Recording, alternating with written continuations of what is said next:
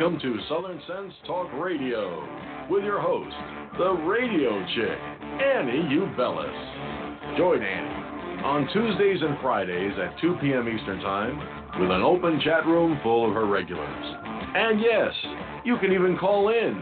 Call 917 889 3675. That's 917 889 3675 to be a part of the action on the phone line. Not able to listen live? Not a problem. You can always catch Annie, the radio chick, and Southern Sense Talk Radio podcast in archives at southern-sense.com. So sit back, relax, and enjoy Southern Sense the right way.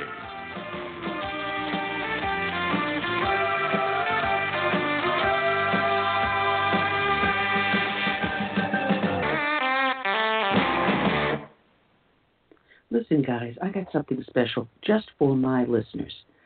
If you follow me, you know I usually don't hawk products. I stick to the issues important to you and me, but I think I can't keep this to myself. You may want to check this out and get in on the ground floor before everyone else jumps on the bandwagon.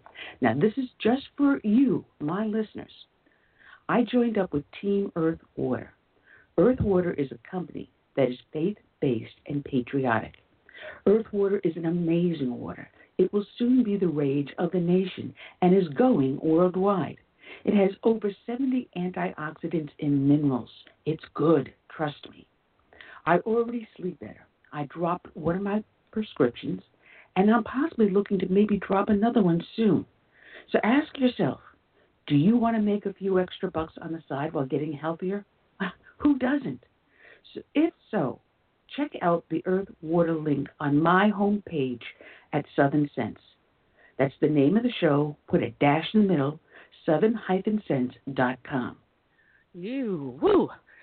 Well, we're back. You're here listening to Southern Sense here on Blog Talk Radio, SHR Media, the Lone Star Daily News, up on iTunes, Stitcher, Spreaker, Facebook, YouTube. Oh, heck with it.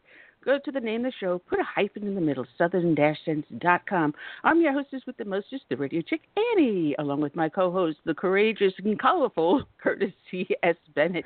Good afternoon, Hey. Curtis. Good afternoon, Andy. Oh, man. We've got ourselves a wonderful show here. Uh, we got two great guests. Ken Timmerman is going to join us. He was back with us back in July. Uh, he's got a new book out called ISIS Begins, a novel of the Iraq War. And on the second half, we have an interesting guest, Jim Shriner. Uh, he's got a new book out that just released called Jesus Christ, Enough Already. It's a very interesting book, and since I don't agree with some of what he's got in there, it's going to prove to be a bit of a lively conversation again. I want to welcome those that are listening up here in the studio on Facebook and YouTube, uh, as well as um, elsewhere on the planet, and those that are there in the chat room. Oh man, you know what? I, I had a problem getting the YouTube video up, so just bear with me as I try to get this out onto the other um, the other social networks. So I'm going to start off with the dedication to a fallen hero, and then I'll get that out to the other networks. And I apologize for the delay uh, to that. Anyone listening in uh, that's trying to get into the YouTube or Facebook uh, feed. Facebook is up, YouTube is not yet. But those that listen to the show know that we start off each and every show with a dedication to a fallen hero. And today's dedication uh, is going out. Oh, good Lord. And I didn't do this either. Holy cow. Am I so far behind on doing stuff? So as I'm talking, I am trying to get up uh, the dedication onto the screen here. Just bear with me for this one. Um, oh, good Lord. I, I'm, I'm so back backwards today. I don't know. You know, you you you'd think I'd have Hey. this down after all these years. I'd have it down to a, a, perfect routine and a and a great way of doing this. But uh, today I'm a little discombobulated, and I apologize for that. Hey, Uh, so let me get this happens. up. Yeah, yeah, yeah. I apologize. So I have I should have the video up here very shortly, and let me push this live. All right, here we go. All right, now we're set. This is from the New York Daily News by Jessica Schladebeck.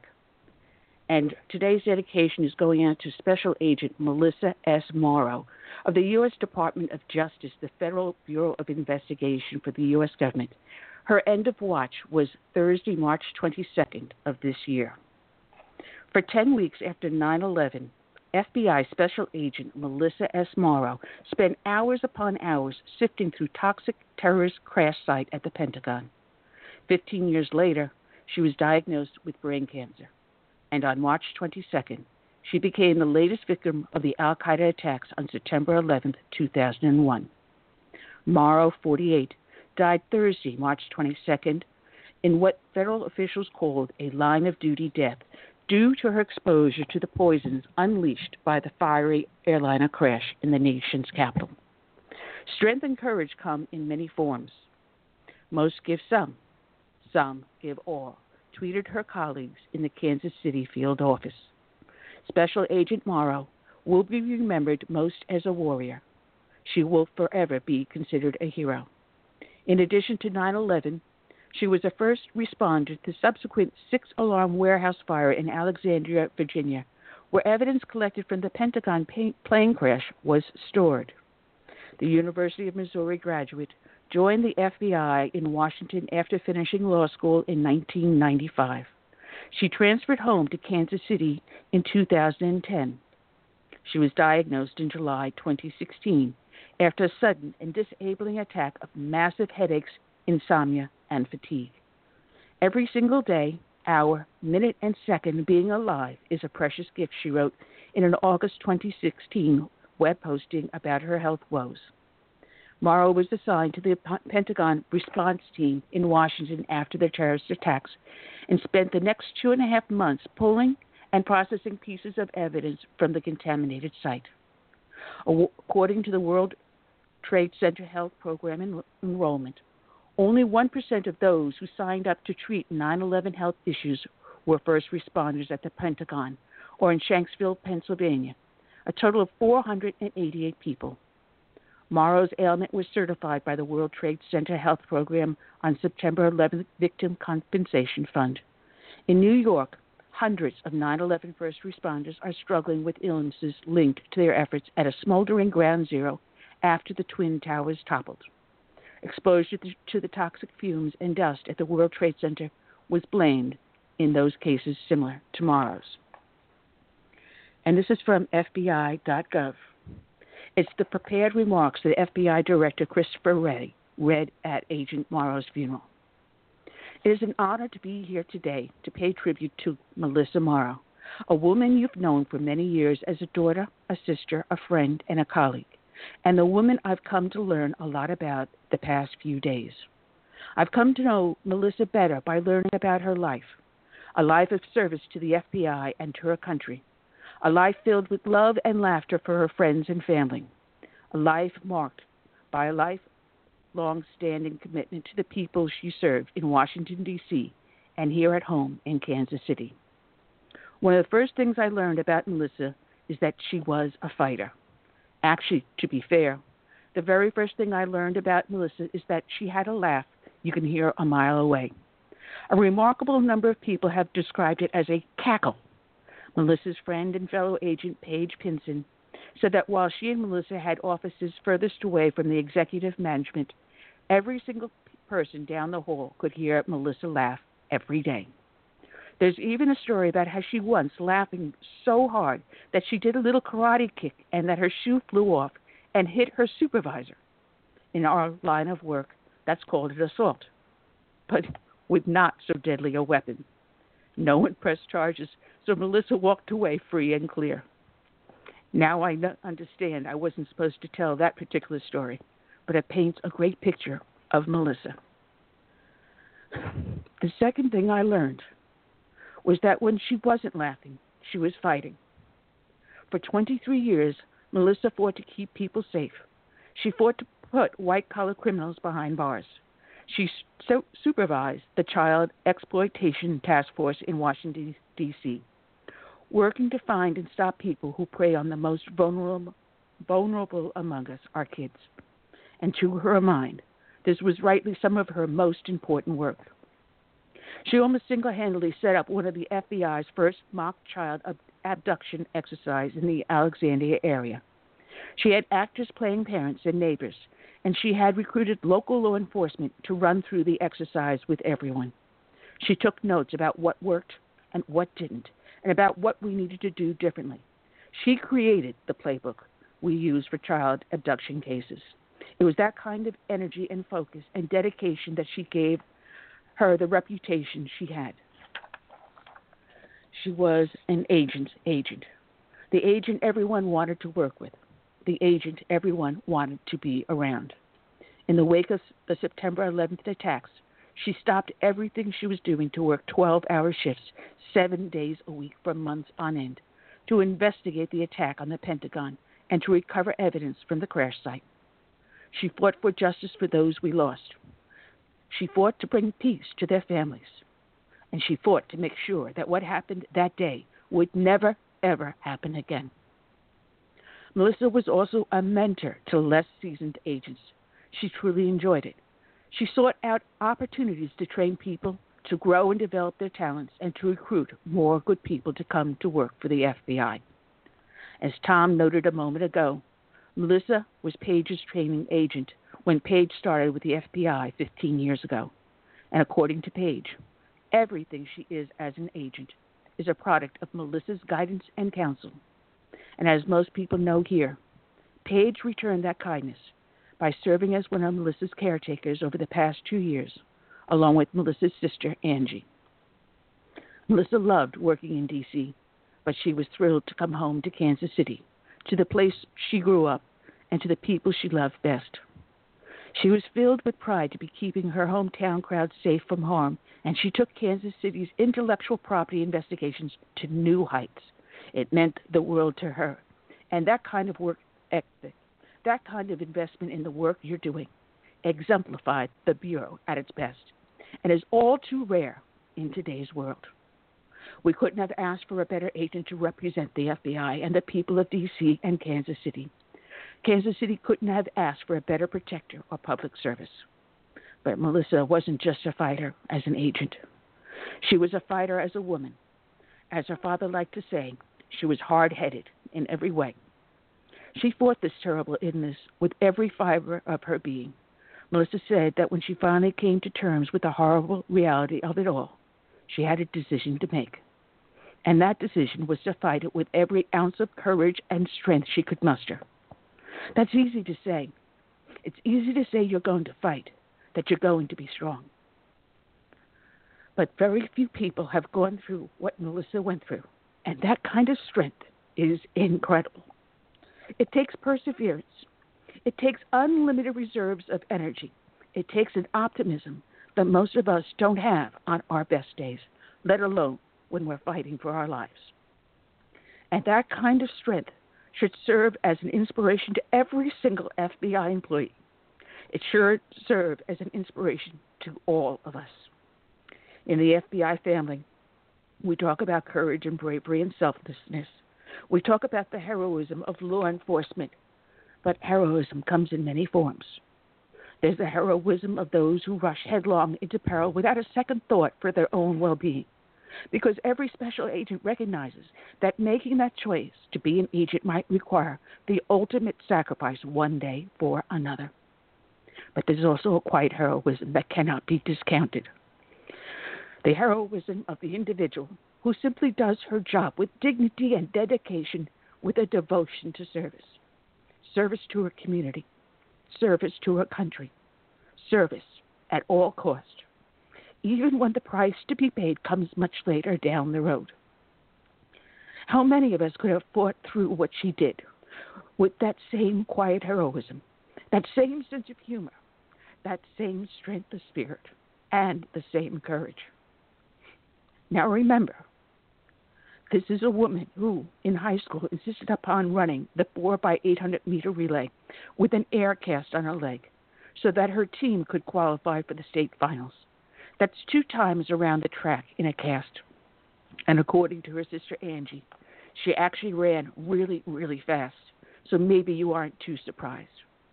Everyone who knew Melissa will miss her strength, her steadfastness, her energy, and her trademark cackle, and will remember her for the legacy she left one of duty and honor and courage and compassion, of a wife, of a life well lived, and a job well done. Today's show is dedicated to Melissa S. Morrow, Special Agent FBI. Is also dedicated to all those who serve as first responders, be they law enforcement, firefighters, or emergency services. We also dedicate this show to all those that serve in our military, from the birth of our nation through today and into its future.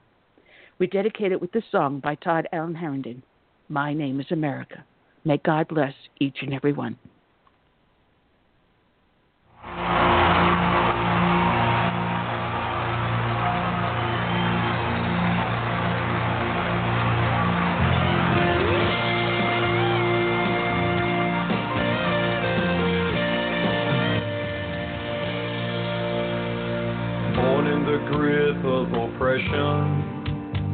I fought for my liberty. I paid with the blood of my people. Freedom has never been free. Now my door's always open to dreamers and friends. When I'm attacked,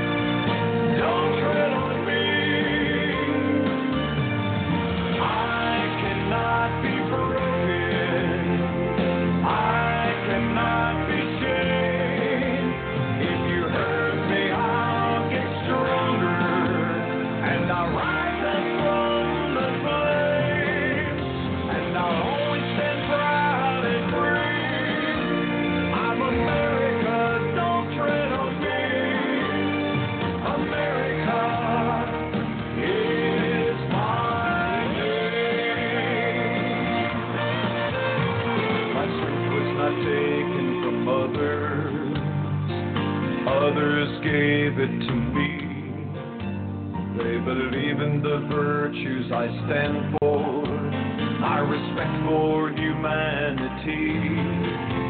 Now I'm challenged by tyrants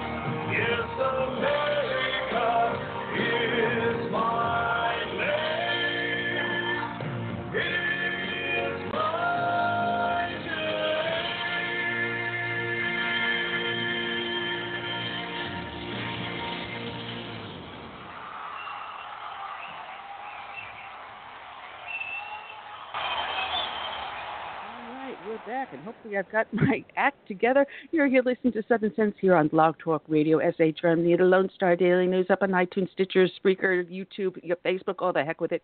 Go to the name of the show, put a dash in the middle, southern-sense.com. Of course, I'm your hostess with the mostest, the radio chick, along with my curious and courageous co-host, Curtis B. S. Bennett.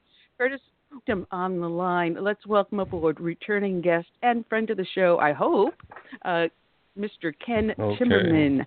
Good afternoon, Ken. How are you today? I'm doing great. How are you? It's ple- a pleasure to be with you. Oh, I'm I'm just bass backwards today, so I don't know which end is up. so if I flub anything, just forgive me. I'm having one of those I'd say blonde moments, but I'm more like my senior moment, the gray hair moments. um, I got a question. Did you catch any of Trump's speech uh, this morning on in front of the UN? I didn't see the speech this morning. I was doing other things, but I know what he was expected to say. Ah, I did, and I was I was just screaming, "Hooray! Finally, America is giving a strong front."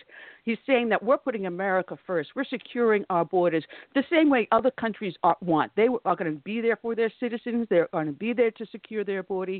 Border, and he did an American first speech. Hooray! Well, that that has been his message, obviously, since taking office in 2017. He told the Europeans this uh, at at the G8 conference. He's told them in other meetings at NATO and and uh, in various international fora. Trump has repeated the same thing. Uh, what we are doing here in our country, finally, is something that we fully expect you to be doing in yours. Put your own country and your interests first. It's normal. Yeah, and on top of that, he did a direct criticism of socialism, saying that it doesn't work. It's a corrupt system. Oh, good lord! And Yeah, he singled out it. Venezuela. Oh, Right, Venezuela. right. How- right.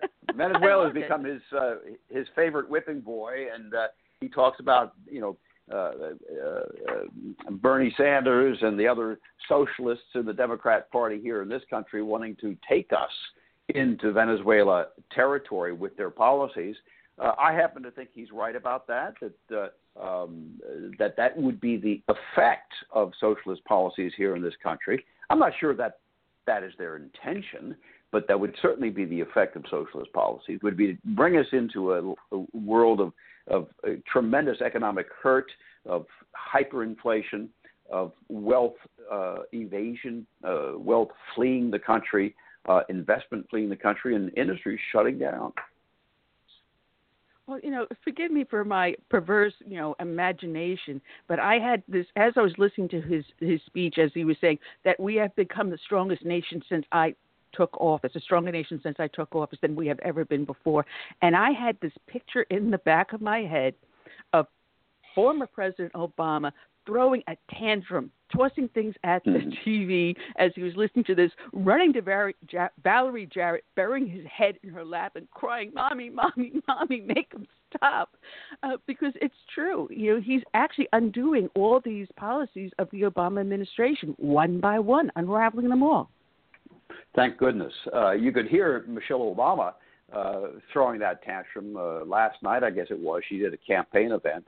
Uh, she disguised it as a get out to vote event. But that's right. The, the Obamas believe that they were uh, exceptional uh, leaders, that, pre- that Barack Obama was an exceptional leader. He, he was so exceptional that the American people didn't appreciate him, and they won't learn to appreciate him for another 15 years. That's his own sense of himself. Uh, these are the things that he said about himself since leaving office and said to his former um, employees at the White House. So he really thinks he's God's gift to earth. Uh, Donald Trump understands he is the voters' gift to America. He was put there by the voters, and he has a tremendous responsibility to the voters uh, of the United States of America, not just those who elected him, but to all the citizens of this country.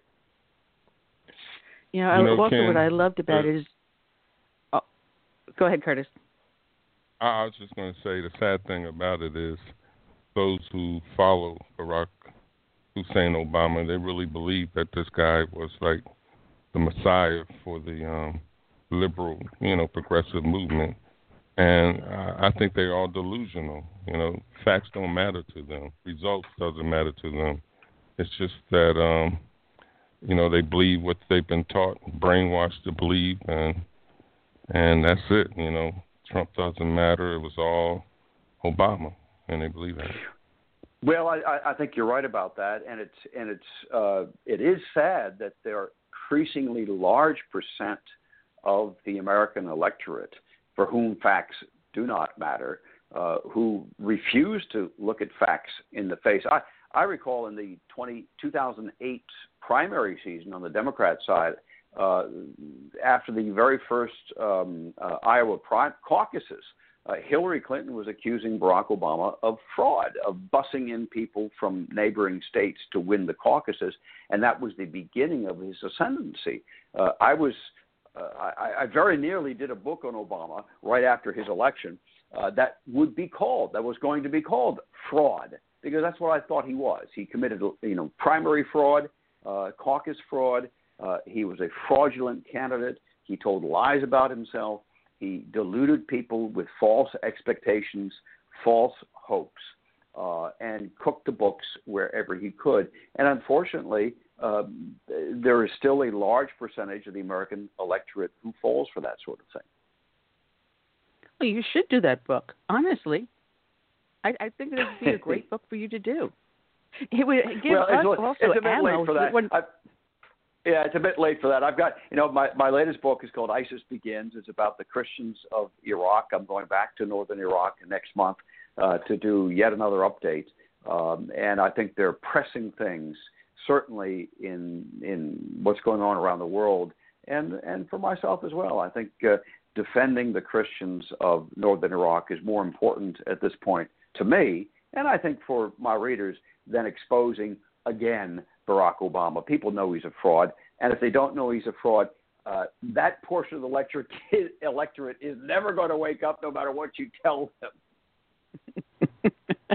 well, you know, we had you on the show back in July, and we discussed your book, ISIS Begins, a novel of the Iraq War, and it's a great read. Which I know some of my listeners, you know, sent me messages later on that they did uh, buy, buy your book, which you can download onto Kindle if you don't want to have a hardcover. Um, it's an excellent book, excellent read, and it really paints an excellent picture. Because you first started writing about this back in 2010, and then you went and That's revisited right. it in 2017. Um, and you warned the government as back as far as back as 2008 about the Christian crisis in Iraq and throughout the rest of the Middle East, in any Muslim nation, the persecution of Christians. Yes, unfortunately, we could see it coming at that time, and it was a slow, steady progression of terror and uh, totalitarianism. ISIS was the, the last iteration, if you wish, or the most recent iteration of this jihadist uh, sweep across the Middle East and particularly across Iraq, whose goal was to eradicate the Christian presence once and for all. That's what their goal was in Iraq. They came very close to it. There are only about a quarter million Christians left. Uh, and when I go back there next month, uh, one of my goals is going to be to, to, to, to see if the U.S. government, under this president, is doing everything that we can to help Christians to return to their historic homeland in the Nineveh Plain, in the area around Mosul, uh, or whether that aid that uh, the president and Secretary of State Mike Pompeo have said uh, is designated to help Christians is being siphoned off by other others in the region, such as the Kurds, uh, who seem to be very, very good at siphoning off aid. Oh, that's that's very true, and you know it is because I know when the Yazidis were caught up on the um, the mountaintop, you know I belong to the Anglican Church, and uh, yes, I, I belong to the Anglican Church, and uh, the bishop, um, the Archbishop, came from uh, London and was doing a sermon, and we actually raised money to help them to get them supplies up onto the mountain. You know, there are Christian organizations out there trying to help, but the word's not getting out. You hear more about uh, these uh, Muslim quote refugees uh, then you hear about the persecution of Christians, and you have Christians being jailed daily. You have converts that are being uh, taken to court and sentenced to death Um, there was the uh, incident that you wrote about Akbar Muhammadi. I, I probably mispronounced his last name. Right. Did I? Right. That was No. from Iran. Right. Right. No, you're absolutely right about that. And I happen to miss that speech. I'm also an Anglican. We have uh, uh, Canon White in Baghdad, who for years and years has been trying to keep the flame alive and the church alive in Baghdad itself. He's an Anglican uh, priest uh, and an Anglican canon. Uh, but, uh, you know, far too many Americans um, are not aware of what's happening to the Christians in the Middle East or do not care. And I think one reason for it is is potentially sectarian because the overwhelming majority of the Christians being persecuted are Catholics or Orthodox, in other words, Eastern Orthodox. And it's a, it's a shame that, that, that we as brothers and sisters in the Christian faith uh, who believe in the body of Christ, which extends worldwide and has members and fingers and toes and legs and arms, right? It's the, the metaphor of the body of Christ all around the world. And if one member of the body of Christ is being persecuted or is, or is being harmed, is being being hurt, uh, then all the rest of the body suffers as well. And we don't take that message as seriously, I believe, here in the United States as we should. No, that not at all. You know, just a little side fact because you know I was originally raised Catholic and I left the church because I saw the, the the way it was going and I wasn't happy with it. I felt more conservative in my beliefs and sticking to the scriptures. But here you have now uh, Pope Francis is recognizing uh, bishops and cardinals in China that were appointed by the Chinese government, not appointed by the Pope.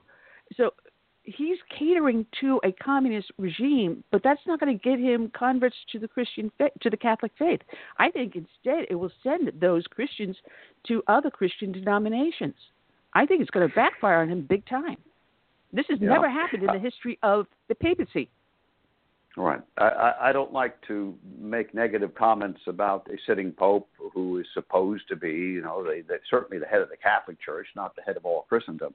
But uh, certainly Pope Francis uh, is cut from a very different cloth from other recent popes, Benedict and John, John Paul II in particular, uh, who stood up for freedom and who stood up for Christianity, for Christendom as a whole, Benedict in particular, against the onslaught from jihadi Islam.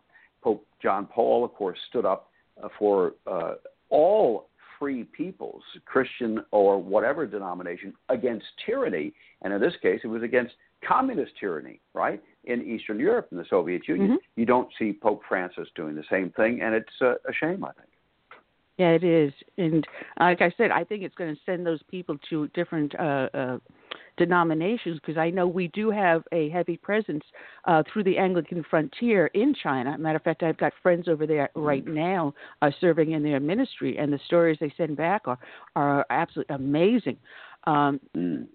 and uh, they're saying that China has the largest growing uh, Christian community. It's going to far exceed any other uh, thing there. Um, but then again, the Chinese government is trying to control it. So if they can't control it, then they'll squash it. But this is what Right. Christians are facing, not just in the Middle East, but also in the communist nations. Absolutely right. China and North Korea, and and and uh, North Korea does not have an official church, as far as I know, but China does, and that's what you're talking about: the official church and the bishops that are being recognized by Pope Francis. Uh, Iran, uh, another country uh, in this situation, has an official church. By the way, Anglican as well as Catholic, uh, that is recognized by the regime, and then you have uh, this tremendous house church movement, this underground church movement. That's what you have in China as well, and and that's what leads people to say that that China is the uh, country that is uh, the fastest growing Christian uh, country in the world because of all the people joining these underground or illegal churches. We have to make sure people understand that difference between a legal church and an illegal church. When you are in a, a country, a totalitarian, totalitarian country, or a communist country, or an Islamist country, uh, the legal church, if there is one, is forced to uh, compromise and and really, uh, you know, I think in many cases to, to compromise its core beliefs in order to continue to exist. Uh, so you have this underground church movement, and that's where the life is. That's where the freedom is. Uh, that's where the vibrancy is. Uh, and it's tremendously important to, to try to key into that. Uh, in all of those three countries, China, North Korea, and Iran, you have this underground church movement, and it's tremendous. It is, it is, and that's where my friends are working in this underground movement. Because if people don't realize that these recognize these official churches, they will have spies in there. So they, if they don't, if for example in China, if you have a foreigner enter that church, you know, if you're like from America, whatever, you can go into that church. But if you're a local, if you're someone local, no, you can't. You're you're barred from it you know, if you preach the wrong way, the church will be closed down. If they find that someone goes in there that doesn't belong according to them, the church would be closed down, and then the members would be persecuted. It is a really a frightening existence where. And these underground movements, most of them we call them house churches because they literally are in people's living rooms. You know, people will say, "Hey, we're going to gather at so and so's place," and that everyone will show up for a service or for a meeting or for just a prayer. Uh, this underground movement is amazing, and it's spreading the word, and the word is going far. You mentioned heavily Iran, and you're heavily involved in the freedom movement over there. You've actually got a website uh, put up. And forgive me, I didn't write it in my notes. What's the name of the website so people can go to it and help support you? Uh, it's pretty simple. It's Iran, as in the country, Iran.org. Uh, and uh, so we've been working on this as the Foundation for Democracy in Iran, and I've been working in this area since 1995.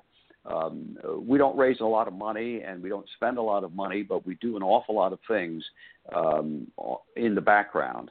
Uh, I work personally with uh, defectors from Iranian intelligence organizations and have done that for years. I brought a number of them uh, into a U.S. courtroom uh, in New York in the case uh, brought by victims of the September 11, 2001 attacks uh, against Iran. And so we had defectors from Iranian intelligence telling the court what the government of Iran and its intelligence services were doing to help Al Qaeda and to further the Al Qaeda conspiracy to attack America on 9 11. So this is a, it, it's activist work. Uh, it's often behind the scenes.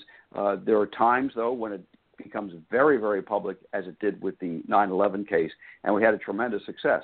Uh, the court in New York uh, brought justice, it gave justice to the 9 11 victims based on the testimony that we brought into the court from these defectors and others. Uh, and awarded over $10 billion in damages to the 9 11 victims against the government of Iran. You know, it, it's it's funny because everyone was screaming at Trump when he came into office saying, I am putting sanctions on Iran. And they're going, wait a minute, what about Obama's Iran deal? And Trump has put his foot down. He says, no, I'm put, I'm doubling down on this. I'm going whole hog in on Iran and putting sanctions. But we have an agreement. Yeah, an illegally negotiated one.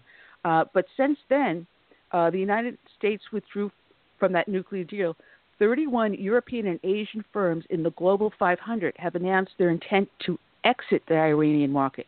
And these companies include Airbus, Peugeot, Denmark's Maersk, that's one of the largest shipping companies in the world, uh, Allianz, uh, Siemens, uh, Mazda, Mitsubishi, BP, uh, among many. So it looks like Trump's decision to put these sanctions is working. Uh, it absolutely is working, and the Europeans are just tearing their hair. They can't figure out what to do. They are meeting almost constantly, day and night, to try to put together a strategy to counteract um, the United States at this point and to continue doing business with Iran so their companies do not get whacked by secondary sanctions from the U.S. And they're failing. they're failing every single day. And you just mentioned those 31 companies. Are even more. Every day, another one announces that they will renounce their contracts or their business in Iran for fear of having to give up the American market. The U.S. market is simply too big for m- most countries around the world to jeopardize. They don't want to give up their business in America to do uh, uh, um, chicken little business in Iran. No, they don't. And uh, Mike Pompeo went over there to do a speech, uh, but the interpreter wasn't actually interpreting correctly what he was doing. Did did he? Well, uh, which speech you're referring to now? Um, it was the one where the Muslim Brotherhood ended up sitting behind him, uh, and he was calling one Christian group by a different, completely different name. When uh, Pompeo was saying about supporting the Christians in Iran. Well, uh, if you're talking about the the recent um, uh, ministerial that he had in Washington, uh, where he called for support for Christians around the world and persecuted Christians in particular, uh, I, I don't know who was doing the interpretation, but it was probably the Voice of America. And unfortunately, we've had huge, huge problems with VOA since uh, President Trump has taken office. Uh, the uh, I, I got very much involved in that in the first uh, year of the Trump administration. Uh, the the White House does not control the Voice of America, and you had the Voice of America uh, financed by the United States taxpayers to the tune of 770 million dollars a year. You had the Voice of America broadcasting anti-American propaganda, paid for by the U.S. taxpayer. It was really quite a disgrace. So, has anything been done about that, or we still have a problem with them? We still have a problem.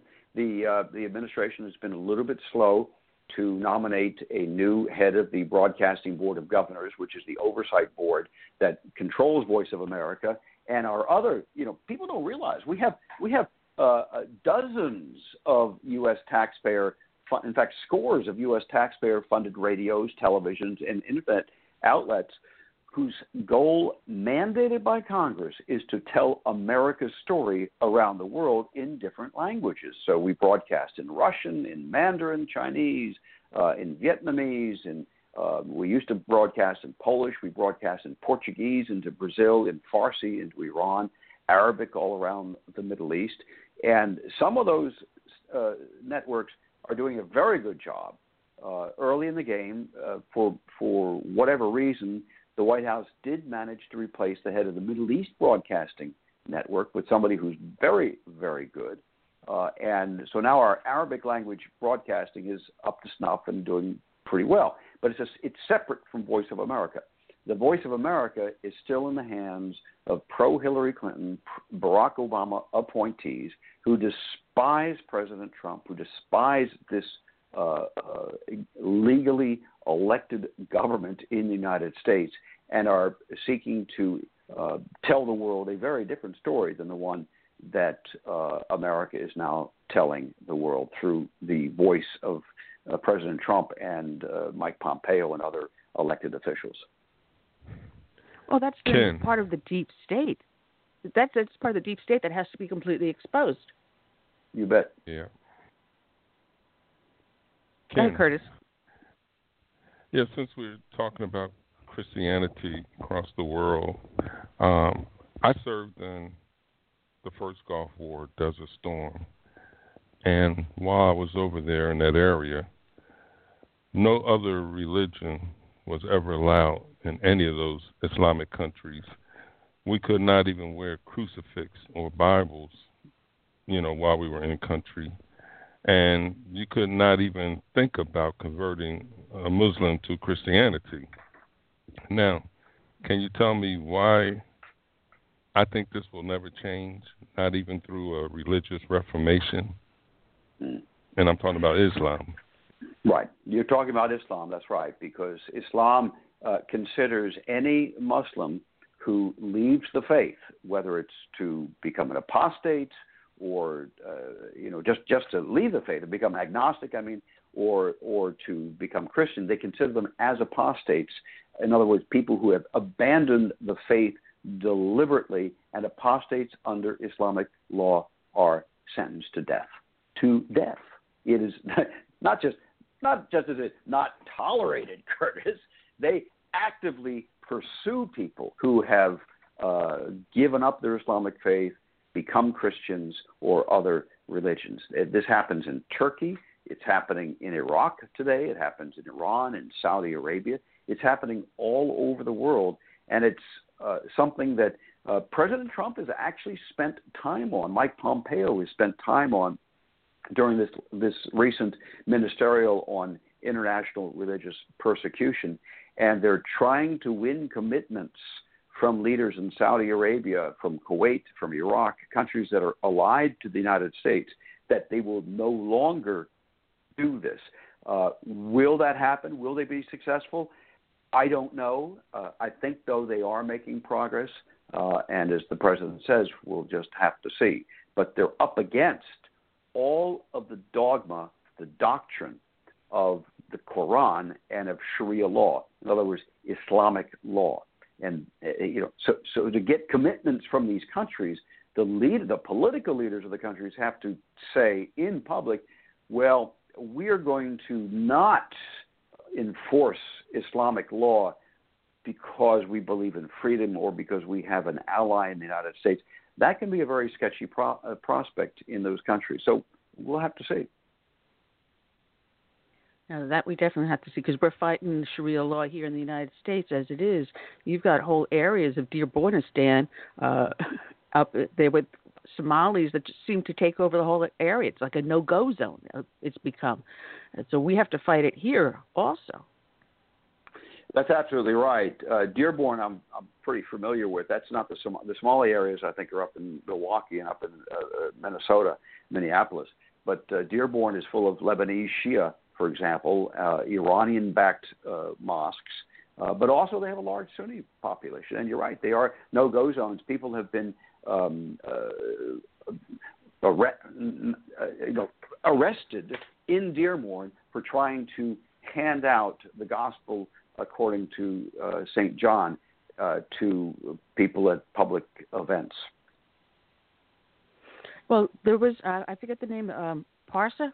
There was a pastor Parsa that was originally uh, a Muslim, became a Christian pastor, and he went to the Mall of America just recently. He was arrested because Somali women were saw him there and was questioning him. They were asking him about his faith, why he converted, and he was having a one-on-one conversation with these people. Very pleasant. They were just curious and a pleasant conversation. But a woman working in a coffee shop who happened to also be a Somali Muslim saw this. She uh, she approached the pastor and she chewed out the women. She yelled at them and she told him to stop. He can't do this. He's not allowed to do this. He was actually arrested in the mall and told he could not talk to these women. He was put in handcuffs. And then um I'm trying to remember the name of the uh, began with the Bloomington. Bloomington police showed up, handcuffed him, and brought him to the station house. Now this is a man that had been arrested beaten and tortured because he left Islam and became a Christian. He escaped. He came to America. He became a pastor. He has a, a church, but he was arrested because he had a conversation with Muslim women talking about his Christian faith. It, it happens here. It happens here. It's absolutely shocking. Uh, and it's something that I really applaud you for bringing this to your listeners. Uh, it's important that people understand it. We cannot allow creeping Sharia law to come into the United States. You have courts in New Jersey, for example, uh, judges in New Jersey who have uh, allowed Sharia law decisions to stand up in the courtroom, and these are decisions in family law. For example, when a when a man uh, beats his wife and says, "Oh, well, that's okay under Islamic law. I'm allowed to beat my wife," or when a uh, a a brother uh, tries to murder his sister because he believes that uh, she has um, somehow offended the honor of the family by dating a non-Muslim.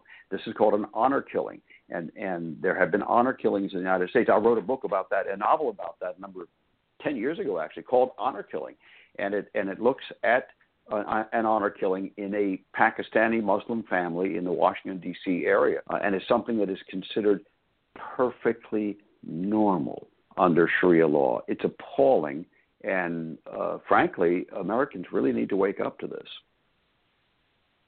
And that we have to know the truth about Islam, and I, it's something I'm going to be discussing with my next guest because in his book he he throws you know uh, Christianity and, is, and Mus- Islam together in one lump, and we have to have a deep discussion with that one. Um, but most Americans don't know the truth about Islam. They have not read the Quran. Most people that are adherents to Islam have never read the Quran themselves. And I say all the time, if if someone with a good heart actually and claims to be a Muslim actually read the Quran cover to cover, they would leave that faith in a heartbeat. Well, and, and uh, that, it's a very good point, and and you are right that most Muslims have not read the Quran. Why? Because up until relatively recently, uh, the Quran was not translated uh, from the original Arabic, and so you could not get a Quran in uh, Malaysian languages, for example. You couldn't get it in Chinese. You couldn't read it in English. Uh, over the past 30 to 40 years, the Quran has been translated. Uh, the Saudis have paid for a lot of those translations. Uh, but um, it, it's true. In, in many, many places around the world, Muslims do not know what the Quran actually says, even in the place, countries such as Iran. Uh, where they speak Farsi, the, over, the, the national language is Farsi. Uh, the mosques read the Quran in Arabic. And so you have lots and lots of uh, Iranians who don't know what they're hearing from the Quran. They're being told one thing, and then the Quran itself says something completely different. Well, I know we have you for a few minutes more, so, so I want to shift the subject to something everyone is talking about today, and that's what's going on with the Kavanaugh circus. And something came to my attention as I was doing my uh, my background on this on this, uh, and it was really curious because her, his accuser, Dr. Ford, has scrubbed the social media of everything. Well, not all of it disappeared, and according to uh, Infowars, and take it with whatever, because some people love Alex Jones, some don't.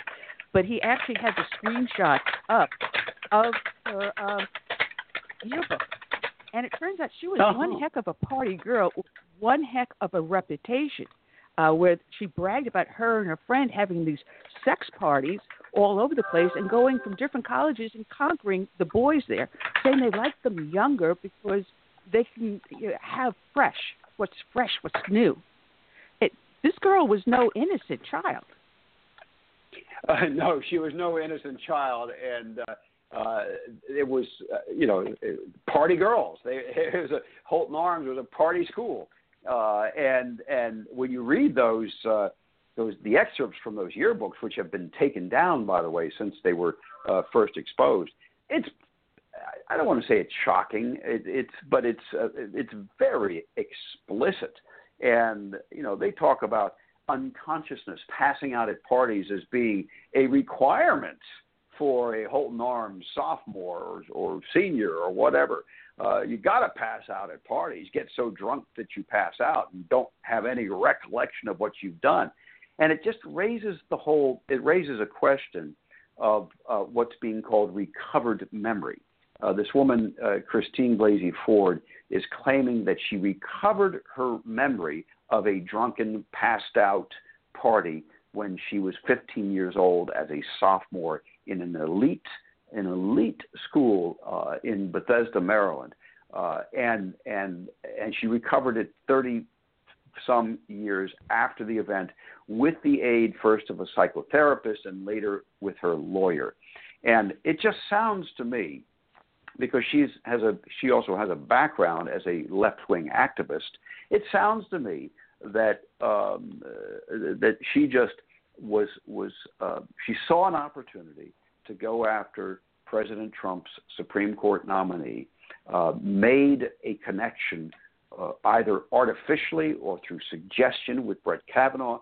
Kavanaugh, who says he's never met this woman, uh, the f- three other people that she cited in addition to Kavanaugh at this alleged party, uh, none of them can remember the party. None of them can remember seeing Kavanaugh together with her, and none of them have any recollection of any incident remotely similar to what she's described.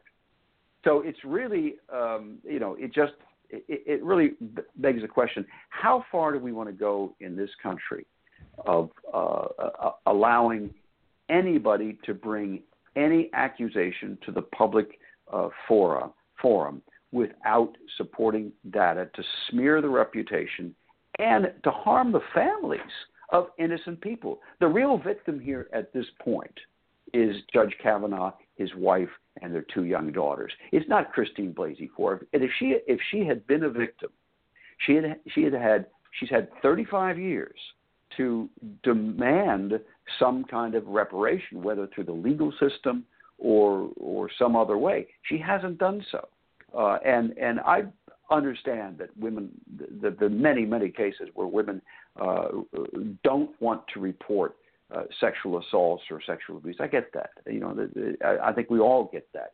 But this is she's thrust herself willingly into the limelight, into the public, uh, uh, uh, you know, right into the eyes of the public to attack and to smear a, an upstanding public servant, and she has not a single shred of evidence to back it up, and she acknowledges that. It's, do we want to live in this kind of country? No, we don't. We honestly don't. And I watched that interview last night up on Fox News, and just watching him and and his wife when they were answering, and some of the, the questions were rather explicit, and I I, I felt very uncomfortable uncomfortable listening to that uh, interview.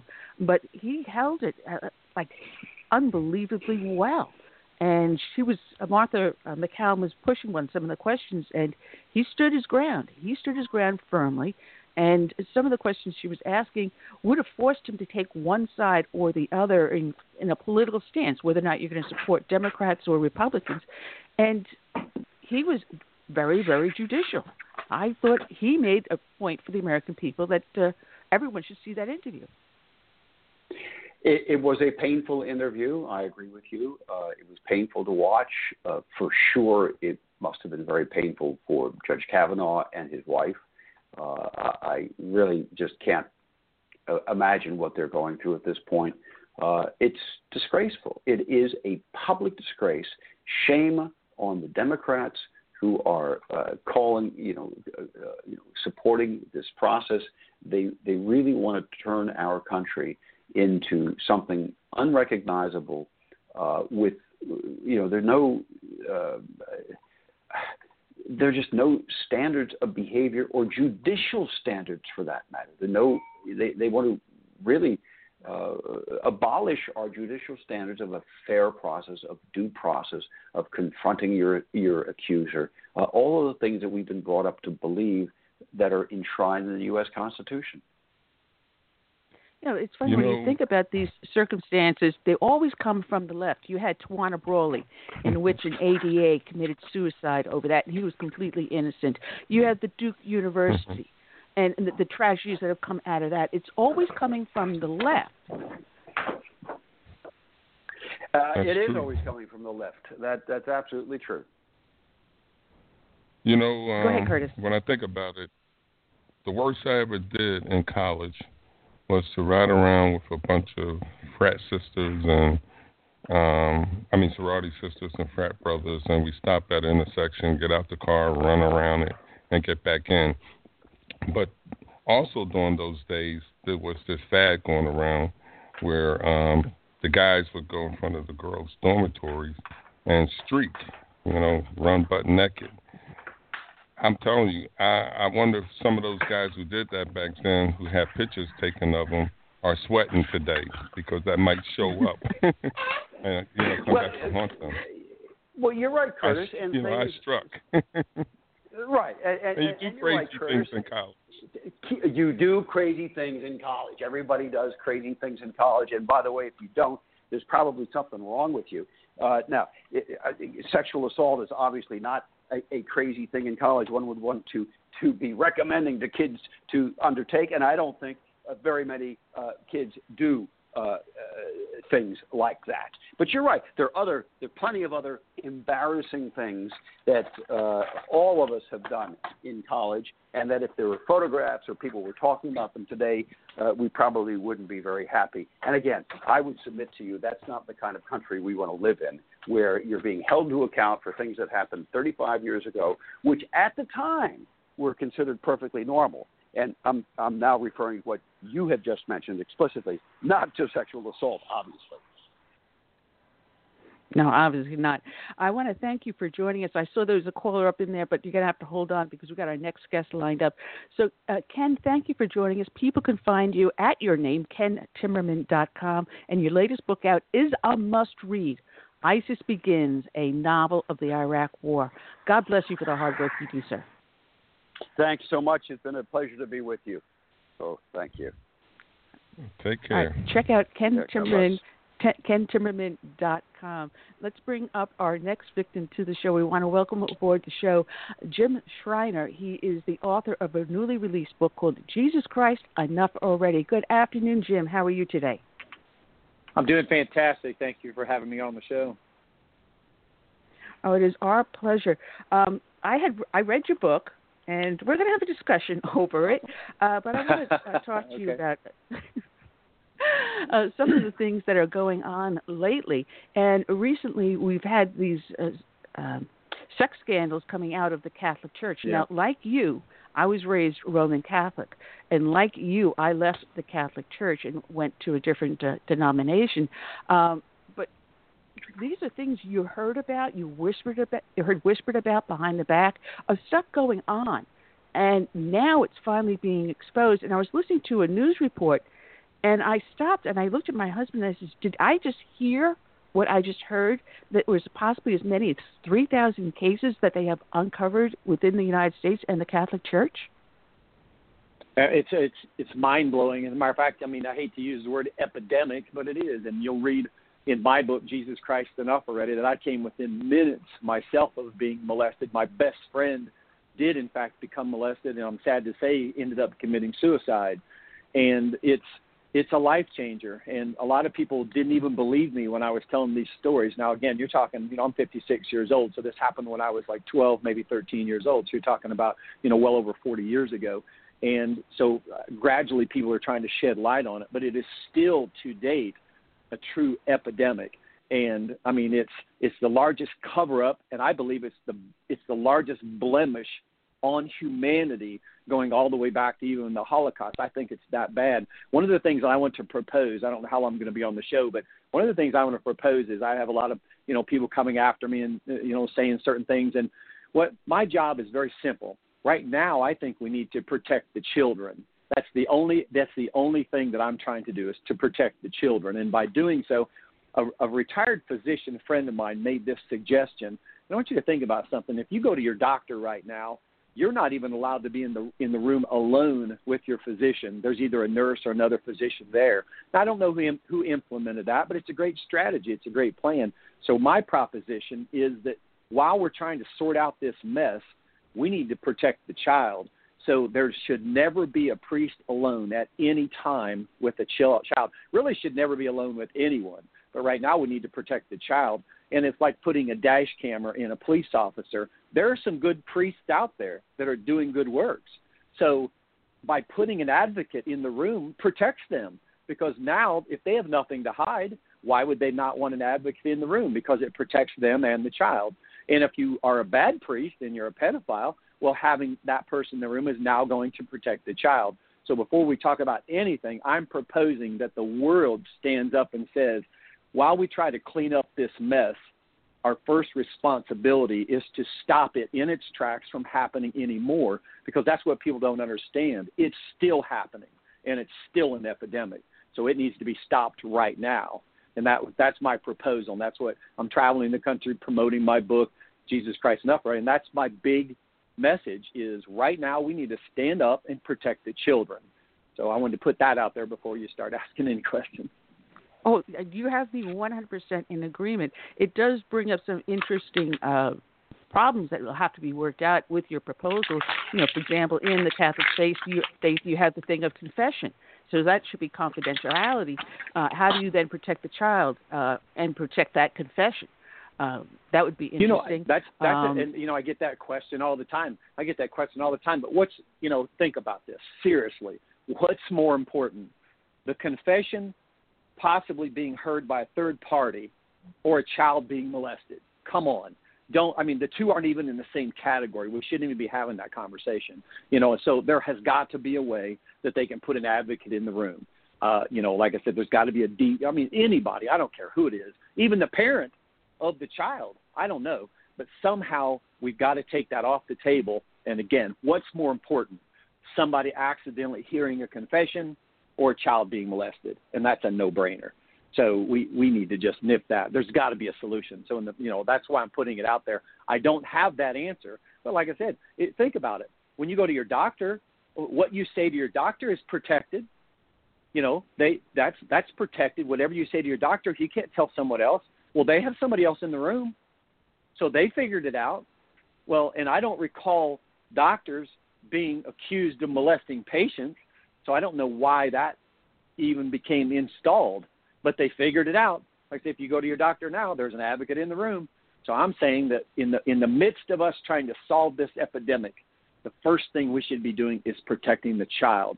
And I, I talk about that in my book. I expose a lot of the corruption that's going on inside organized religion, and it, it just has to stop. And I guarantee it, we've all at one time raised our hands in the air and said, Jesus Christ, enough already. When is it going to end? And I had seen so much garbage inside the organized religion that my wife and I wrote this book, and I just finally said, enough is enough. The world needs to hear what's going on, and that's why we wrote the book. Yeah, well, just a little side note here. Uh, I do know why the doctors now have someone in there in the room because there was a dentist in Hempstead, New York. As a matter of fact, it was a dentist my mom used to take us to.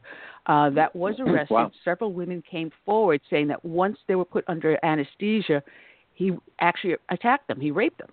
And some of them he fondled, some of them he raped, and he ended up going to prison for that. And after that, I, I recall that. Said, I recall that. But yeah.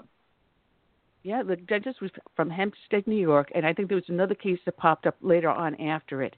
Uh, but ever since then, that was back in the early '80s, late '70s, early '80s. That boy, that brings up some memories. Wow.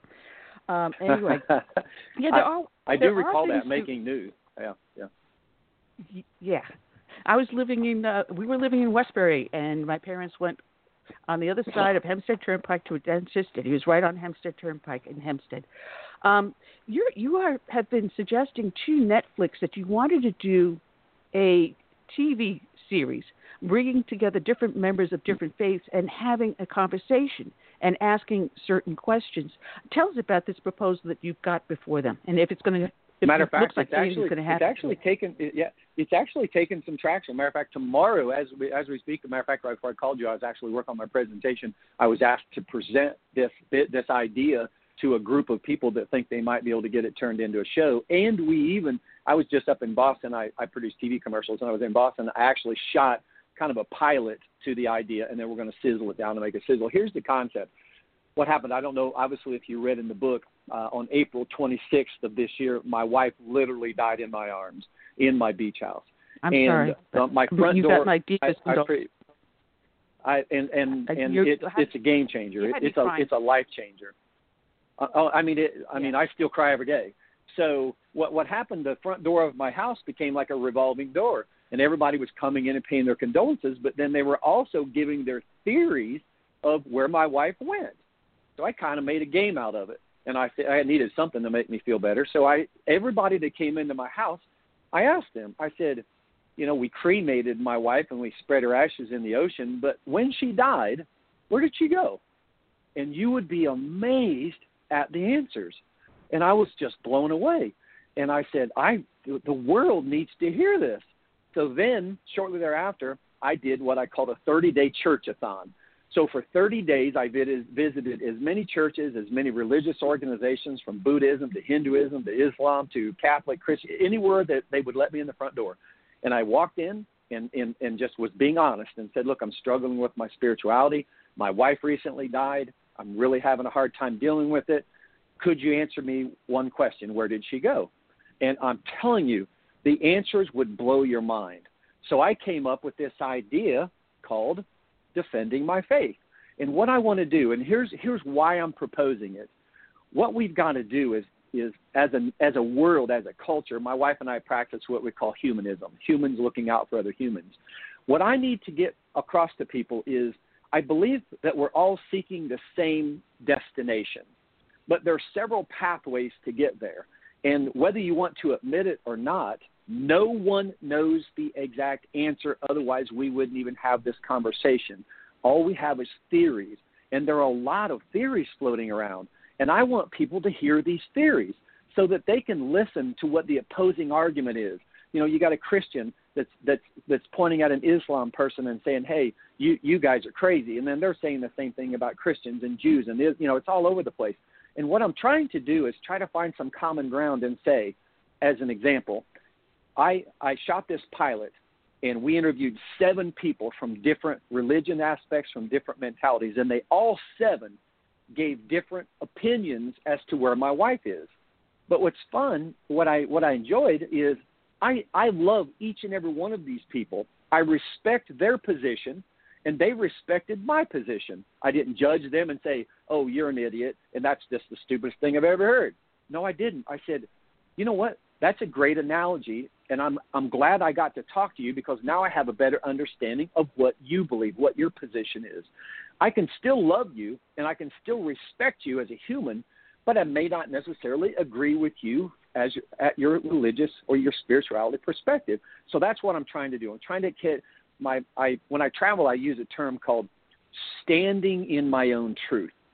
And what that means is I was born in Catholicism and then Christianity, Southern Baptist Christianity, and I had never ever looked at any other religion. Never looked at evolution. I never looked at uh, at Judaism or Hinduism or Buddhism. And then once I started to, now my mind opened and I started coming up with my own theories, my own beliefs of where my wife is. And it was not based on what my grandparents told me or my mom told me or, you know, most people practice a certain religion strictly where, because of demographics, where they were born.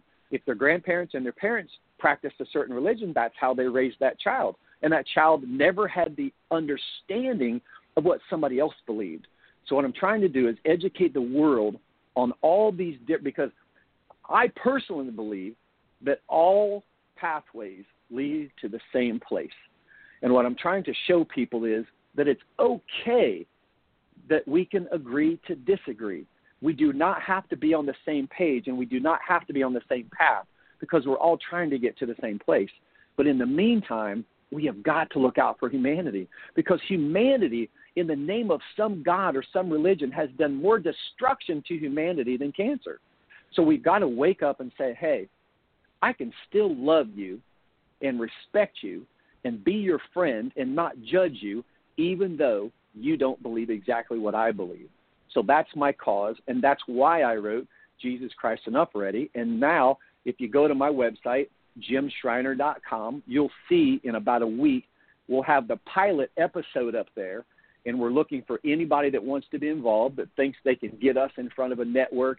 I would love to have it on A and E or History Channel. We're actually trying to going to try to present it to Amazon is coming out with their own channel now. I believe that this is a regular program, and I know for a fact people would tune in because the response to it has been amazing.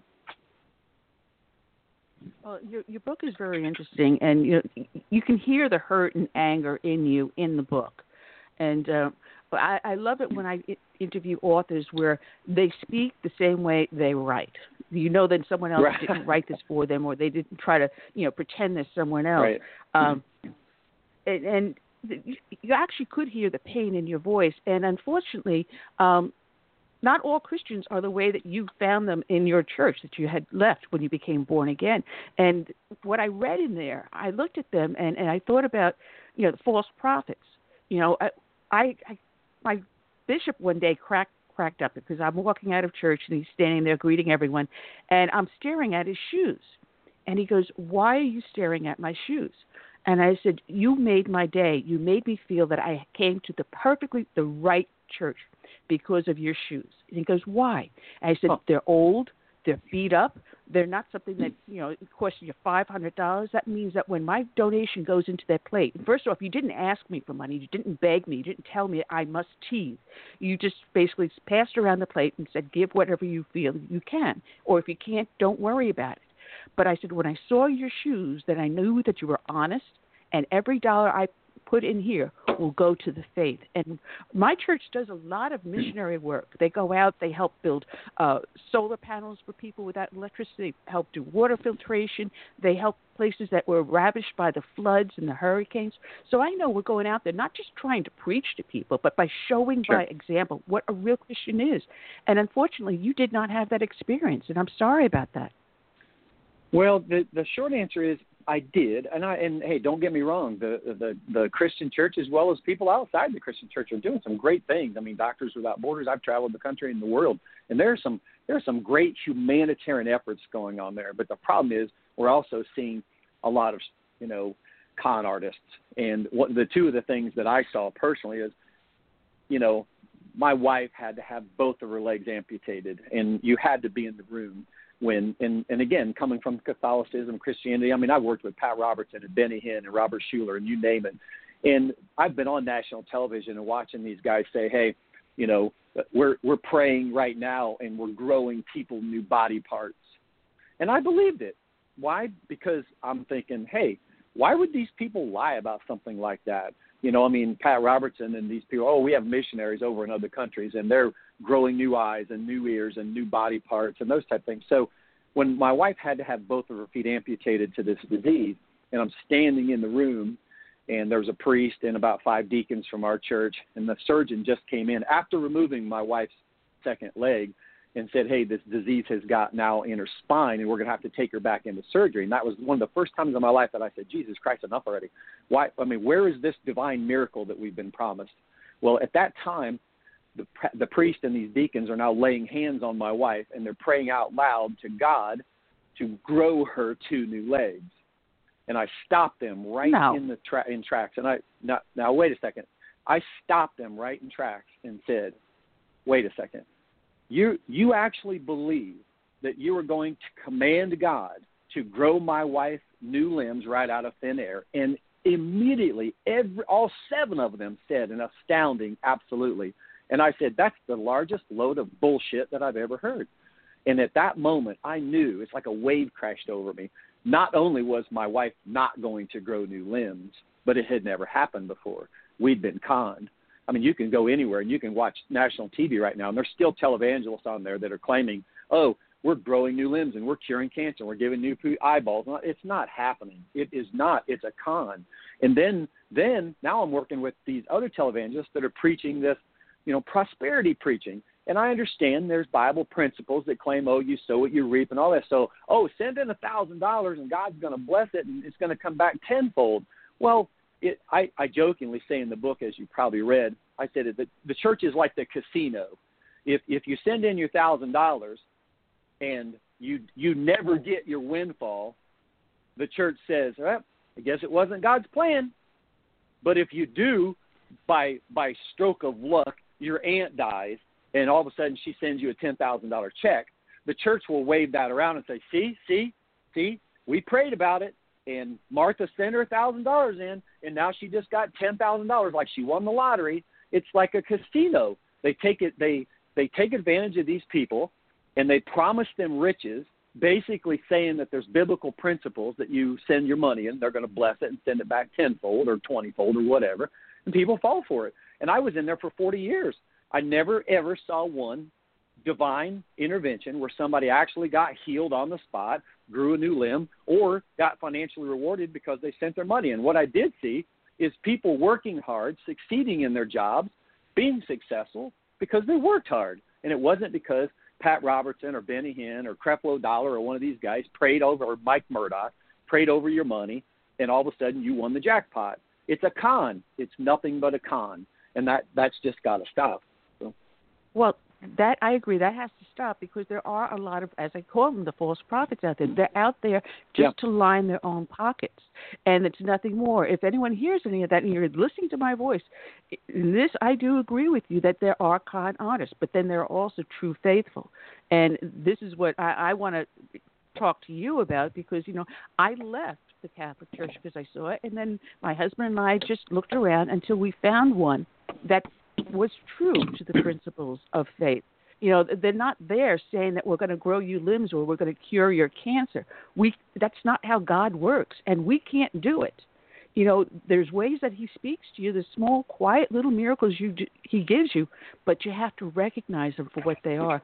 And I tell the story that um, my father passed away about five years ago. Uh, next month would be five years, and um, it was the first Christmas without him and um, I had flown home, And my husband and I had rearranged. We have a huge hall closet. We had rearranged everything, took everything out because we had Christmas ornaments and stuff. We took stripped down that closet completely, put everything aside that's all Christmas. We went through item by item, put everything back in the closet we wanted there because it was getting. It was like Fibber McGee and Molly's closet. Yeah. You open it and everything falls Yeah. on you. So we, we did a major spring cleaning on it, and now Christmas is here, and I had walked past the kitchen table, and we had started to decorate the tree, and we had the ornaments out on the floor. And I walked past the kitchen table, and there was the eulogy with my father's picture on it on the kitchen table. And I reached down with my finger, I kissed my finger, and touched his photo. And next thing I know, I heard something hit the floor.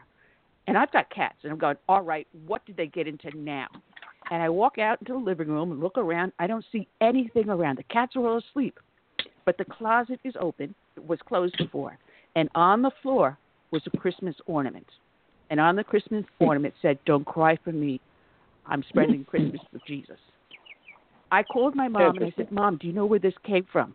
And everyone I called, I said, "I had never saw this ornament before. Never saw it before." But that was a tiny miracle that I, I don't know how it got there. My husband doesn't know how it got there. He has little miracles. We have to look for the little things in life, not the big things. Well, the the challenge is again, you know, one of the struggles that I have, or not struggles, it's part of my journey, and I and I and that's why I said I have to respect people for their opinions. But what happened? We have like seven different leading, what I call leading organized religions. If you go from Islam to Christianity to Buddhism to Hinduism to you know all the way down to China, you know, and every one of them says, "Oh, our book is in fact the divine inspired word of God. Yours is wrong." And they all, they all take that position. So what I'm saying is, each person should have the right to determine their pathway and be respected for that. Just because I might not agree, and you know, I- might not agree with the Bible, or I might not agree with the Torah, or the or the Buddha philosophy, or the Quran. That doesn't that doesn't mean I can't love and respect you. Each person needs to find their individual pathway.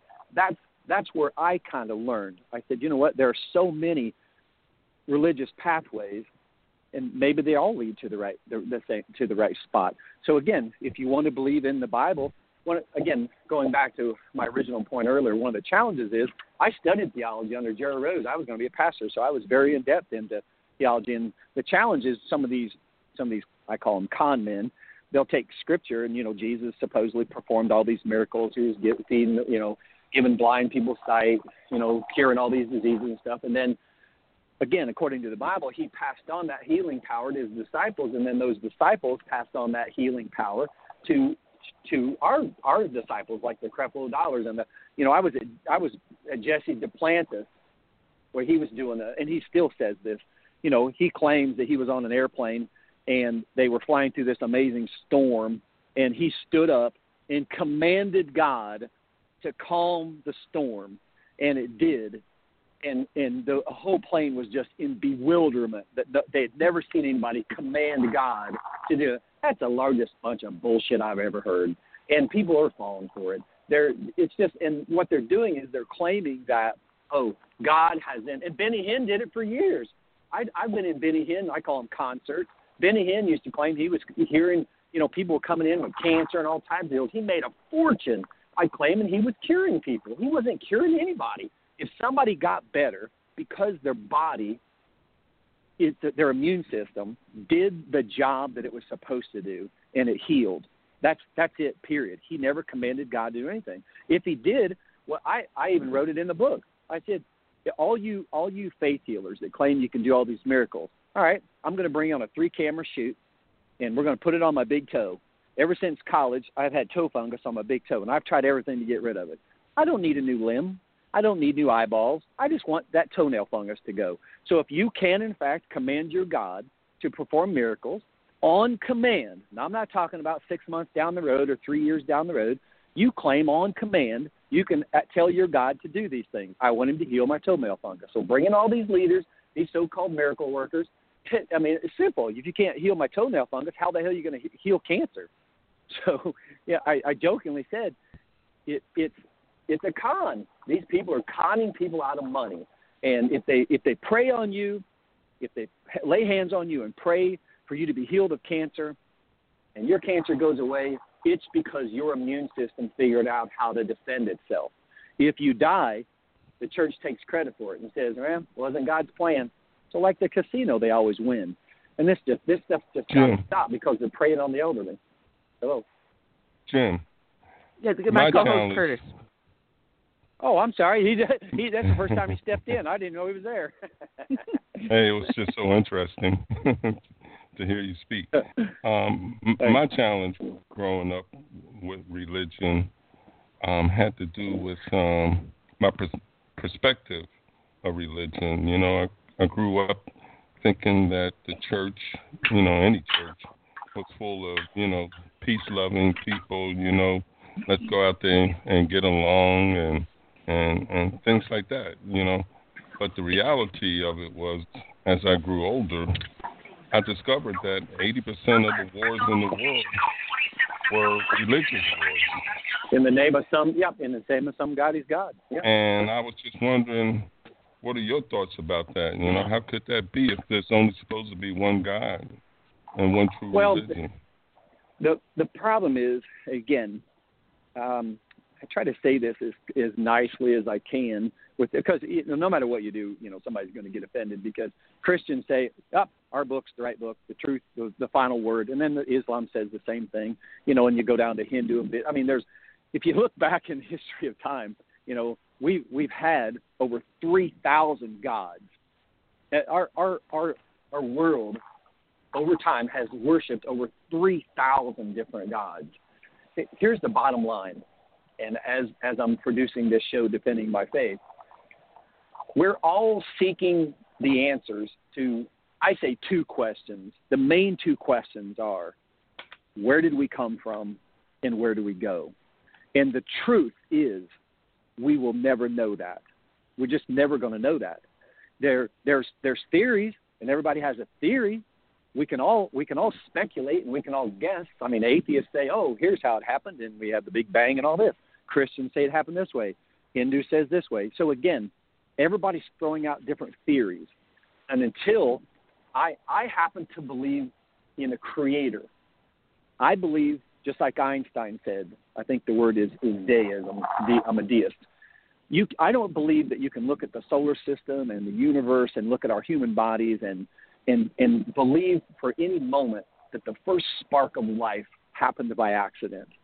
But from that point on, we, we really don't you know, believe it or not, I've studied it. Evolution has done a pretty good job of showing how we got from that first spark of life. But the point is, we all have theories.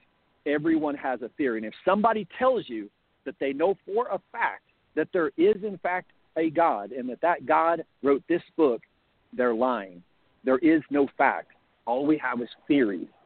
So everybody's throwing out a theory. The problem is, as you had mentioned earlier, when when somebody says, "Hey, I'm I'm a I'm a Christian, and I know for a fact that God created the universe. He wrote this book, and either you believe what I tell you to believe, or you're going to hell, and God's going to hate you.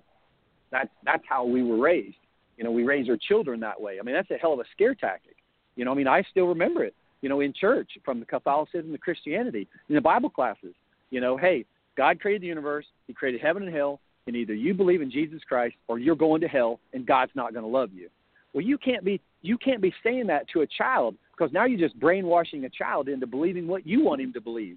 What we need to do is teach our children to be open minded and say, look, read the Quran, read the Torah, go to go to a Buddhist temple, uh, look at evolution, go to the history of science and museum, and open your mind to seeking truth and come up with your own theories. Because again, all we have is theories. There, there is no there is no single person that's going to be able to prove where we came from and where we're going because if they did, then we would have one book, one ultimate God, and we would all agree. But we can't agree because it's a question that's never going to get answered. Until you die, you're, you're never going to know the answer to those two questions. It's just not going to happen. So, in the meantime, what I'm proposing is we need to respect one another's theories because that's all we have and we've got to be kinder to humanity. And that's that's why we practice humanism. So again, organized religion in, in the name of some organized religion, we have done more harm to humanity than cancer. You know, in the name of some, you know, it's like again, you you either believe what I'm going to believe or I'm going to kill you. That's what Islam says. Christians say, hey, those guys are a bunch of whack jobs, and if they don't start believing what we're we're gonna we're gonna blow them up, or we're gonna kill them, or we're gonna blow up abortion clinics. You know, we've got so much hatred, and again, I know that there's a lot of great things that missionaries do, but there's a great things that humanitarians do as well. It doesn't take a Christian to do a good thing. It doesn't take a religious person to do a good act. You know, I mean, I'm I'm not a religious person anymore, and I'm still, I think, a very kind human being. I probably do more now for for humanity than I did back when I was practicing Christianity. You know, so I don't believe that we need to be attached to some formal organized religion uh, to to do kind things. Again, I believe that we're all spiritual creatures, and I believe we're all trying to get to the same place. We're all seeking that truth. There's just several pathways to get there, and we need to honor those pathways. And what I'm hoping to do with this television show is show people that look at all these different theories. You know, here, here's one thing that's kind of interesting. I just shot this show I told you up in Boston, and two of the people that I had on the show actually believe, and this is what they believe. They believe that it, like the movie The Matrix, they believe that we are human beings that are part of a small, tiny galaxy, and that galaxy is part of a bigger galaxy, and another solar system that orbits through the Milky Way, blah, blah, blah. They actually believe, just like Christians believe in Christianity, they actually believe that we are just a, almost like a vehicle of energy that's been transported from different entities to different galaxies and solar systems. And we're talking about Harvard educated people. So I'm not talking about some whack job down in the local corner bar. I mean, we're talking about people that are very educated that actually believe that there are other galaxies and other solar systems out there. And science, now that they're starting to study quantum physics and quantum mechanics and that type of stuff, you know, these guys might not be that far off off of the truth. Now, does that mean there's a God or no God? No. It just means that the galaxy is bigger than we even think it is. The bottom line is we're all still fighting over those two questions. Where did we come from and where did we go? And I promise you, as long as you and I live and breathe, we're not going to find the answer to those two questions. So we got to figure out a common ground so we can all get along, love each other, be kind to humanity, because we're going to continue to argue about those two questions because we've been arguing about it since the day of time, since the first human walked on this earth. well, you know, like you, I believe in a higher authority, and I prefer to be my Christian God. Um, like you, I believe in treating people humanely, uh, humanism, but that's also the very teachings of the New Testament, humanism. If people were to be true to the New Testament, through the the writings of the apostles, and they can prove the writings of the apostles because at the time, let me where's my page? Let me get my page. Wait a minute, wait a minute, wait a minute, wait a minute. When you uh, say the, wait, wait, wait, back up. You said they can prove they can prove what? They can prove what? The New Testament, you, the writings explain of the what you said. Okay, they can prove. What because, do you mean they can you know, prove it? Explain that experts have come back and verified the manuscripts and the authors of the manuscripts. A lot of them were written by uh, scribes, by listening to the apostles, but the New Testament they estimate to be written between 440 to 100 AD, of which the earliest manuscripts were 130. The full manuscripts were came up around uh, 350 AD. Um, the time lapse between that. Okay, hold on, hold on. Let me stop you there. Let me stop you there. Yeah, but here's the here's the bigger question. I'll I'll contest.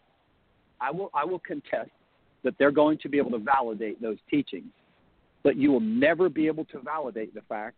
How can you prove that those words are, in fact, the divine word of God? So now what you're saying is, again, it's nothing more than a theory. I, I jokingly said, no. If if uh, if I got wait a minute, if I got on a local school bus, I mean, if I got on a local transit bus, and the guy next to me said, "Dude, dude, I was just talking to God, and He had me write all this stuff down, and handed me a book, and said, "Read this," because God just told me this, I'd tell, I'd have him locked up for being crazy. So I'm saying is, the, I'll contest that these guys did in fact write those stories, but the proof is on you to prove that that God Himself told those people to write those words, and that's what I'm telling you. You'll never be able to prove that because the Quran says the same thing. Ju- Judaism, what's that? Well, I was just going to say back up because I never read anywhere within the Old Testament or the New Testament that God told them to write these words. From the New Testament, it was the apostles describing what happened with their journey. They described the parables that he told. And if you notice, you know, between Matthew, Mark, John, and all, the, the stories are similar, but some, the words are altered at times. One will describe one portion of Right. what they saw, another will describe a different portion. But still, they would describe. I never read anywhere within the Bible that God told them to write those words. Well, that's what the that's what the Christian church is teaching that this that the Bible is in fact Which is the inspired Word of God. Now watch, but here's here's the challenge. Two two things I would say. One, we now know through science that eyewitness testimony is the worst testimony. The worst. I mean, you can go all the way back to the games we used to play as a child when you tell a kid in the front class a word, and by the time they passed it on, it got to the back of the classroom. It was, you know, ten words. And and we now know again, eyewitness testimony is the least credible testimony in history. And we also know that there is no way to prove that these guys just didn't decide to write these stories just for entertainment purposes. I'm just saying. I- I'm, I'm just saying that's another theory. I was talking to a guy the other day that said, bottom line is, the Bible was the Harry Potter of its time. They were these guys. They were bored and they were sitting around. They were trying to come up with ways to talk about, and they were trying to explain the unknown. We're all trying to explain the unknown. That's what we're trying to do. We're all so scared of the unknown.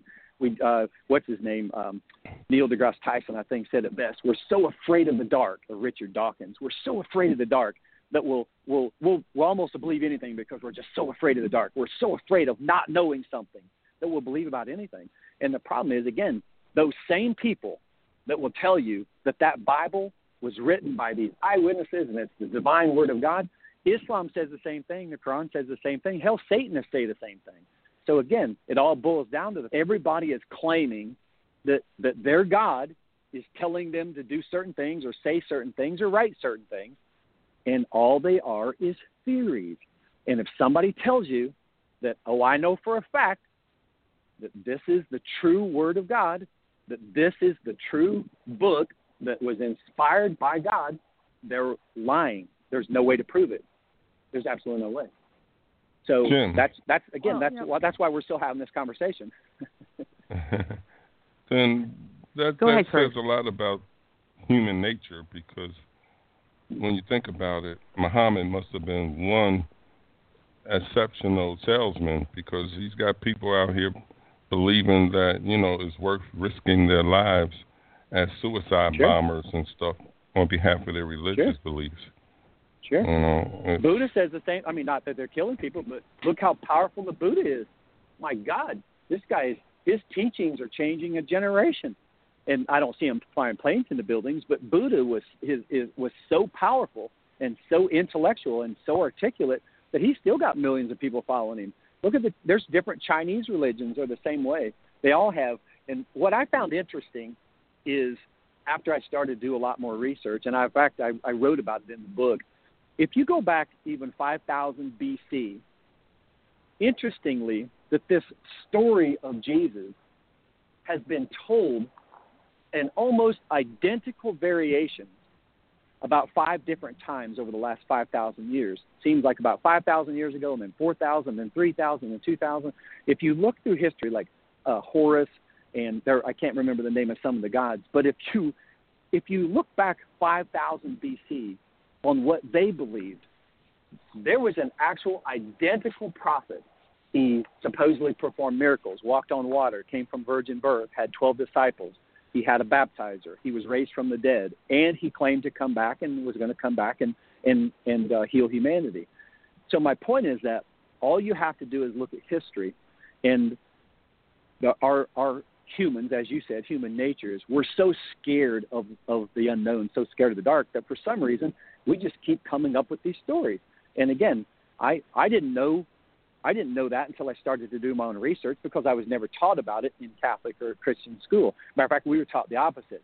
Don't ever don't ever look into reading or, or studying on your own. Don't look at any other books. Don't do any research. Just come to church and we'll tell you what to believe. And oh, by the way, just read this one book. This one. This is it. The Bible. Don't read any other books. This is it. And then and it took me to start to get out of that book and start to read the other books and to start look at science and do history And again, it, it struck me as awful funny that, like I said, at least five times over the last 5,000 years, that this story of Jesus had almost word for word been, been told to the people of that generation. So that that to me was a little odd.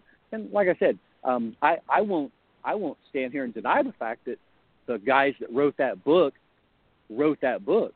I'm just saying that it's going to be impossible in our lifetime to prove that it is in fact the Word of God, and that's what the teachings. If I mean, you go back, I studied under Charles Stanley, and uh, and like I said, Pat Robertson, and then they'll tell you straight up if you ask them, do you believe the Holy Bible is the actual Word of God, the divine Word of God? They will tell you unequivocally, absolutely yes. They believe that God inspired the authors to write those words, and that then the, the scribes were also also ordained by God to write those words and translate those words without error. So they believe that those are the exact words of God. And all I'm saying is, one, you can't prove it; you'll never be able to. And two, there are at least currently there are at least eight different religions that all say the same thing.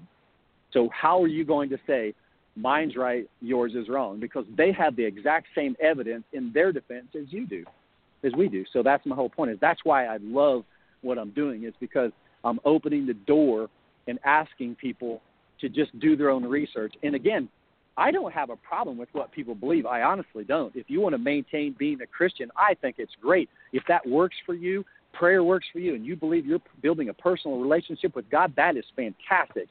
All I'm saying is that before you say, oh, this is it, I think you should at least look at your counterparts, read other books, look at evolution, look at, you know, and uh, a, a real good example is, like I said, uh, I had a, uh, I wrote about in the book.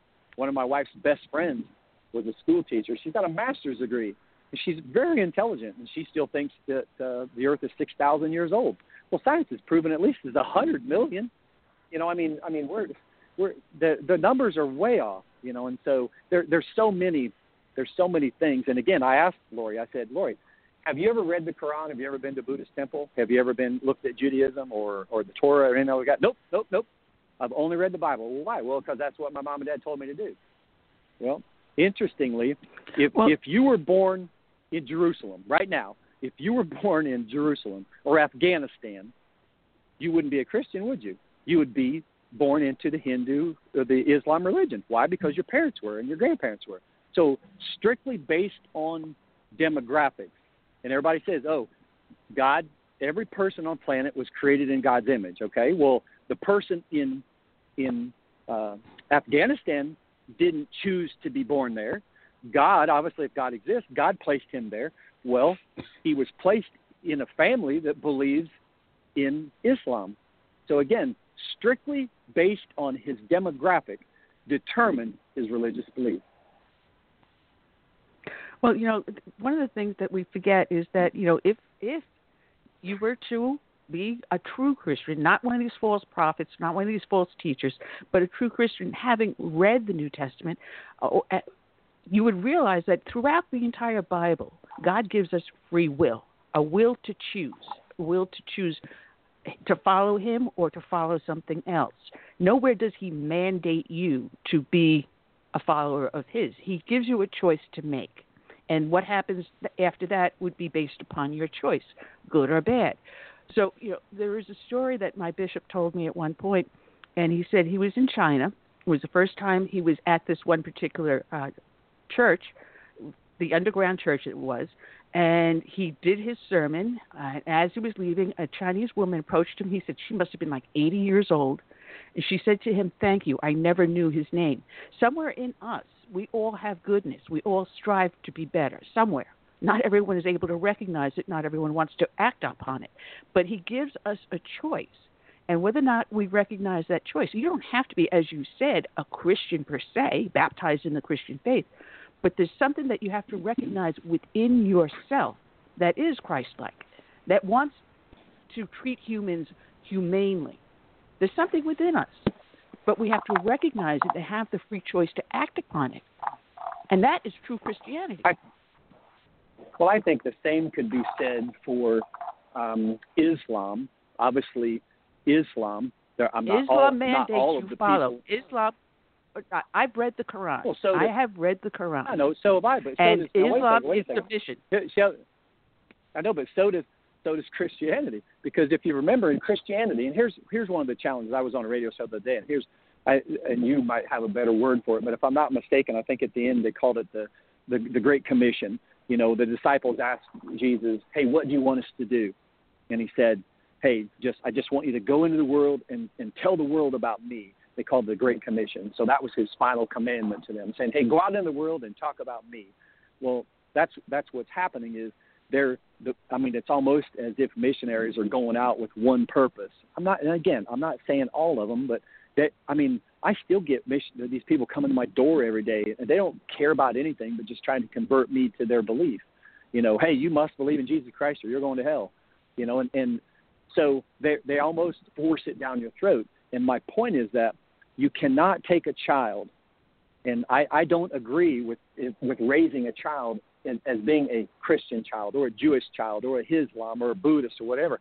I think you the children need to open their minds and find their own truths.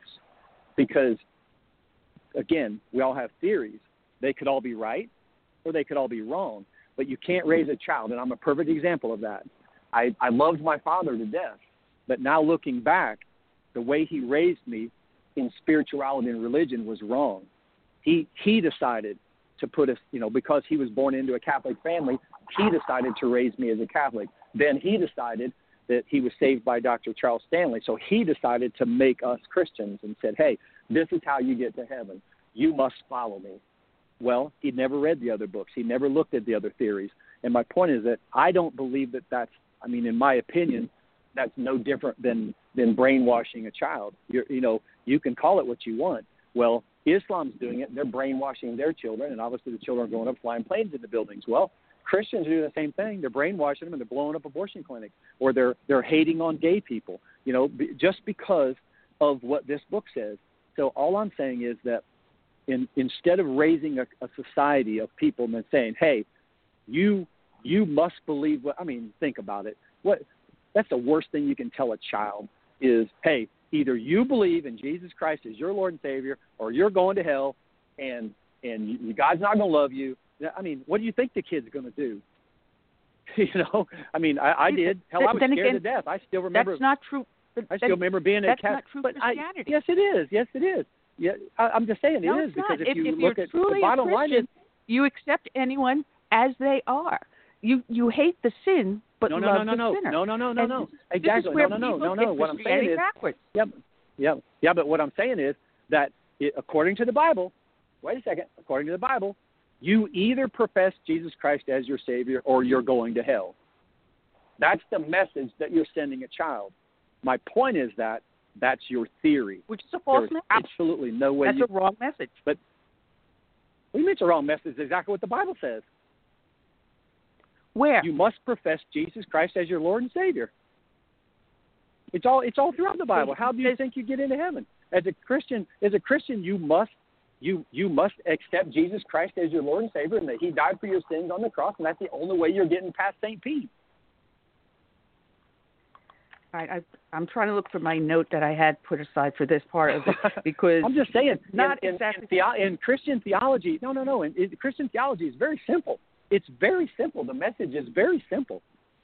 Jesus Christ came to this earth to die for your, the, the sins of humanity, past, present, and future. I mean, that's all you got to do is listen to Dr. Charles Stanley. He's probably one of the most brilliant articulators of the Christian theology. And it, basically, it's real simple. It's real simple. You want to get into heaven. How do you get into heaven? You must profess with your mouth Jesus Christ as your Lord and Savior. You have to say, I believe. I, uh, they call it the age of accountability. When you become of age and you can understand the concept, you must say out loud, I believe that Jesus Christ died on the cross for my sins, and by acknowledging that act, I can now get into heaven.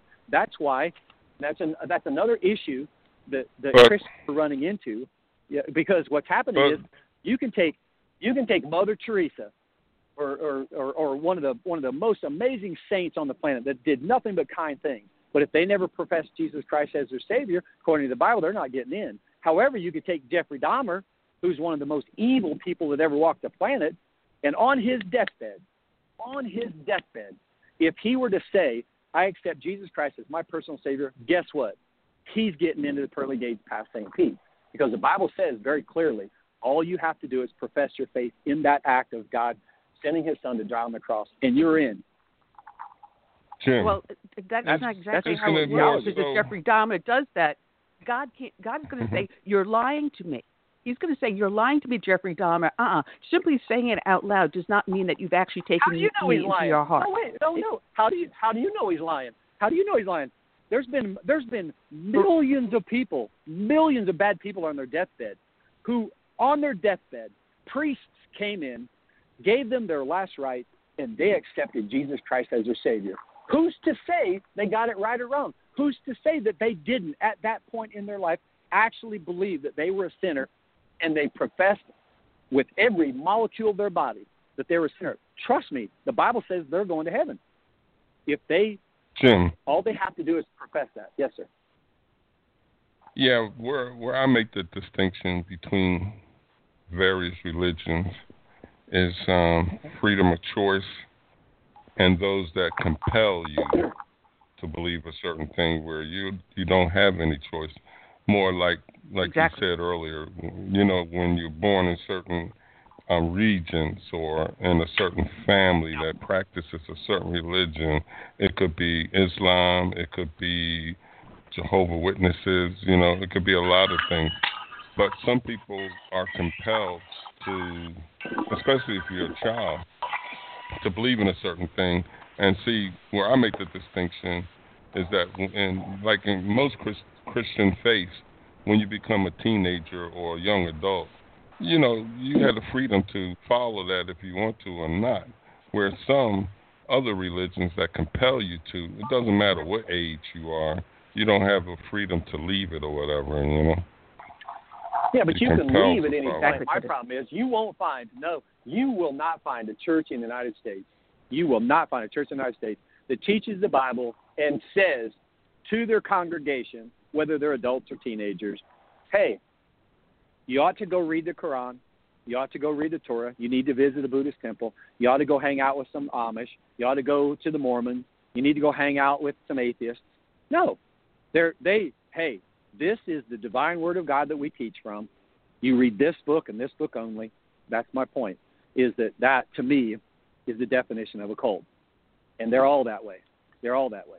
So what I'm Well, saying is But it's they're, they we need we need to open the minds we need to open the minds of every individual and say hey look at all the because again whether you agree with me or not i'm telling you it's a, these are just theories. We only have theories. All we have is theories. We do not have there is no fact there is no way to prove there is no absolute way to prove that there is a god and that god sent his son here or not there there's no way to prove it because if there were then as a world we wouldn't be arguing about it. You know what? I jokingly said this the other day at a seminar. I said, "Here's what I wish would happen.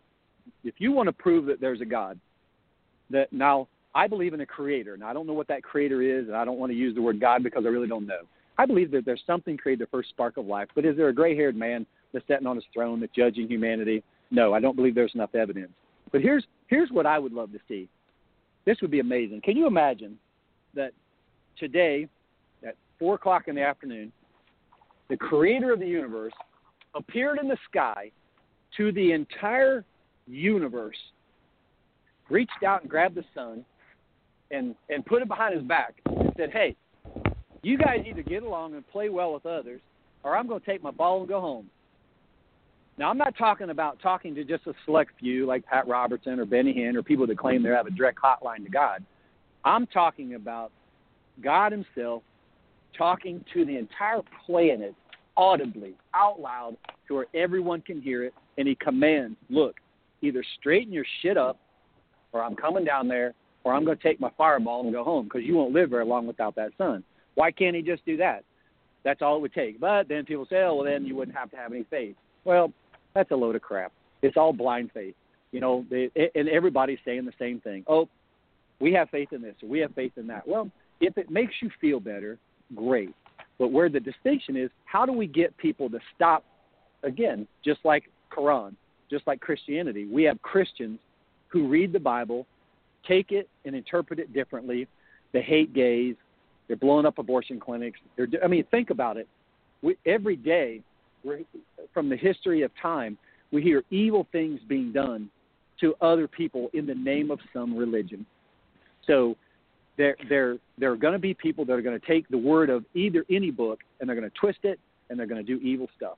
So what we got to do is figure out how to be better to humanity. So. Well, it's been hey, a I got I got another. I got. Oh, thank you. I got another show coming up here in a minute, we, but I appreciate anybody. Go to Jim Shriner. Go to jimshriner.com or just type in. It's crazy. The Google search for Jesus Christ Enough already is going crazy. So go to Jesus Christ Enough already or jimshriner.com. Please get a copy of this book. You support my cause. Um, and as I said at the opening of the show, my number one cause right now is to protect the children in the Catholic Church from being molested. My number two cause is I'm going to build a show called Defending My Faith, where we're going to have a panel and we're going to we're going to seek the question. We're going to seek the answers to those two questions: Where do we come from, and where do we go?